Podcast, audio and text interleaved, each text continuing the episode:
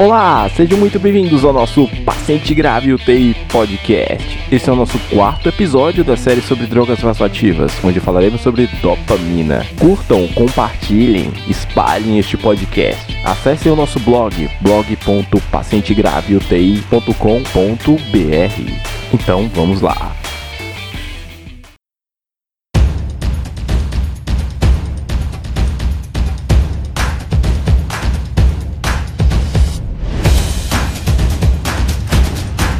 A dopamina também é uma catecolamina produzida pela adrenal. Seus efeitos são os mais variados, podendo variar desde dose alfa, beta e até dopaminérgica. Os receptores dopaminérgicos teriam um efeito sobre os rins, fazendo uma vasodilatação renal e também uma vasodilatação esplânica, apesar de que até hoje nenhum estudo conseguiu comprovar benefício com esse efeito. Daí caiu por terra aquela sua utilização como poupadora de perfusão renal. Portanto, seu uso atual ainda se restringe ao choque, principalmente ao choque distributivo, ao choque com necessidade de inotropismo e principalmente a bradicardia, onde ela ainda é utilizada como medida temporária até reversão desta condição ou até o implante de um marcapasso. Uma das diluições muito utilizadas em nosso país é a diluição para 1 mg por ml, ou seja, você diluiria 250 mg de dopamina para uma solução de 250 ml no total. Com relação à dose, você já deve ter ouvido falar que a dopamina possui fases na sua utilização, sendo que de 2 a 5 microgramas por quilo minuto, a dopamina teria uma dose mais dopaminérgica, ou seja, ela teria aquele efeito vasodilatador renal que a gente já falou que não vai ser utilizado. De 5 a 10 microgramas por quilo minuto, a tendência é uma estimulação mais beta-agonista, ou seja, ela poderia ser utilizada como inotrópico ou como cronotrópico para aumentar a frequência cardíaca. Já entre 10 e 20 microgramas por quilo minuto, ela tem uma preferência por estimulação alfa-agonista, ou seja, daí a sua utilização no choque vasoplégico, no choque distributivo. A literatura recomenda que acima de 20 microgramas por quilo minuto não seja mais utilizada. Caso o doente ainda necessite de mais droga vasoativa, outra droga deve ser associada. Acima dessa dose, a quantidade de efeitos colaterais é muito maior e não se recomenda a sua utilização. Agora você se pergunta: se eu já tenho noradrenalina para uso em choque distributivo, já tenho a adrenalina dobutamina para choque com necessidade de inotropismo e já tenho até a própria adrenalina para ser utilizada como estimulante de frequência cardíaca, então para que que eu ainda vou utilizar a dopamina? Tudo isso será discutido no item a seguir.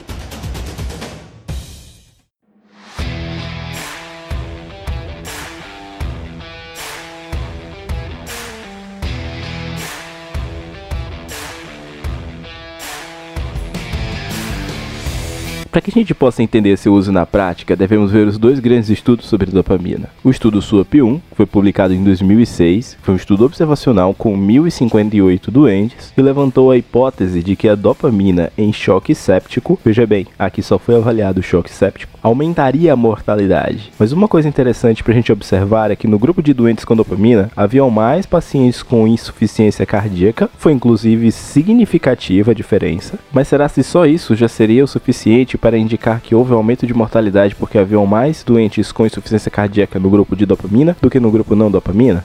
Como é um estudo observacional, ele só levanta hipóteses. Pelo menos a hipótese levantada em 2006 foi de que a dopamina talvez tenha um aumento de mortalidade no choque séptico.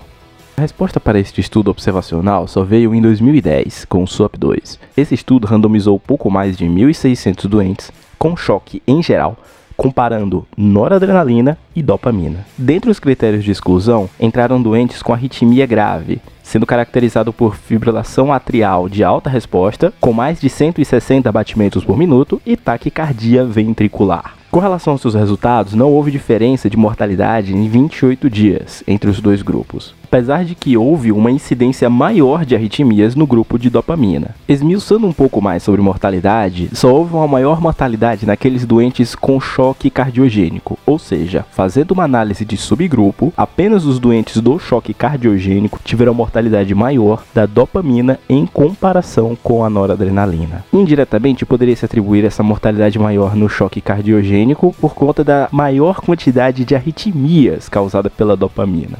Então veja bem, esse estudo comparou noradrenalina e dopamina, sendo que houve uma maior mortalidade na dopamina apenas na análise de subgrupo. Com relação ao choque em geral, não houve diferença de mortalidade, porém houve uma maior quantidade de eventos adversos com o uso de dopamina. Se a gente então pegar isso por um, um efeito contrário, aqueles doentes com bradicardia poderiam se beneficiar da dopamina. E é isso onde está no guideline da American Heart Association, de 2018, que coloca que a dopamina poderia ser utilizada na dose entre 5 a 10 microgramas por quilo minuto para doentes com bradicardia sintomática, ou seja, bradicardia com algum certo grau de instabilidade, como uma medida temporária, ou para a resolução espontânea ou retirada do agente causador, ou tratamento do agente causador da bradicardia, ou como uma medida de ponte até o implante de um marcapasso.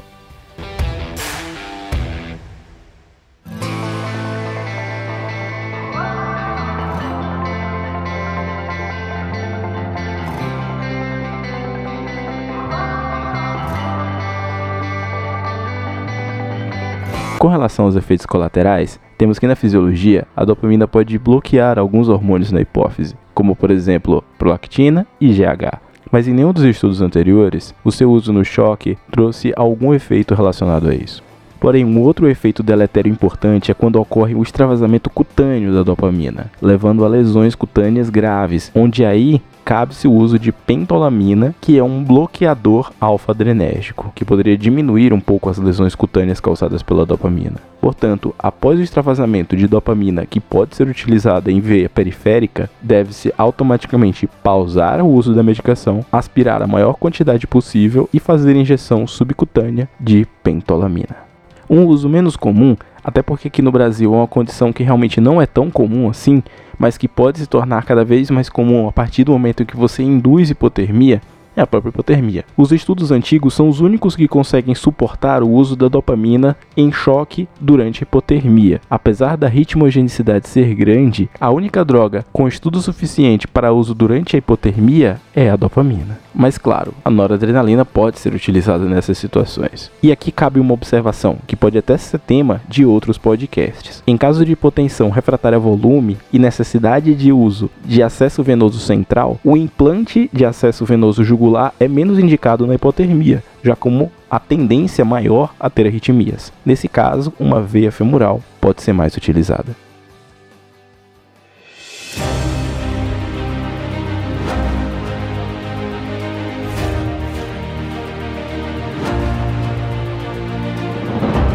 Isso é tudo, pessoal.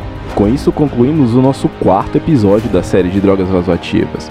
Curtam, compartilhem, espalhem este podcast pelo mundo, pois são vocês que fazem com que esta mídia continue no ar. Acessem o nosso blog, blog.pacientegraveUTI.com.br. Meu nome é Benhur Lincoln, médico intensivista, e até a próxima.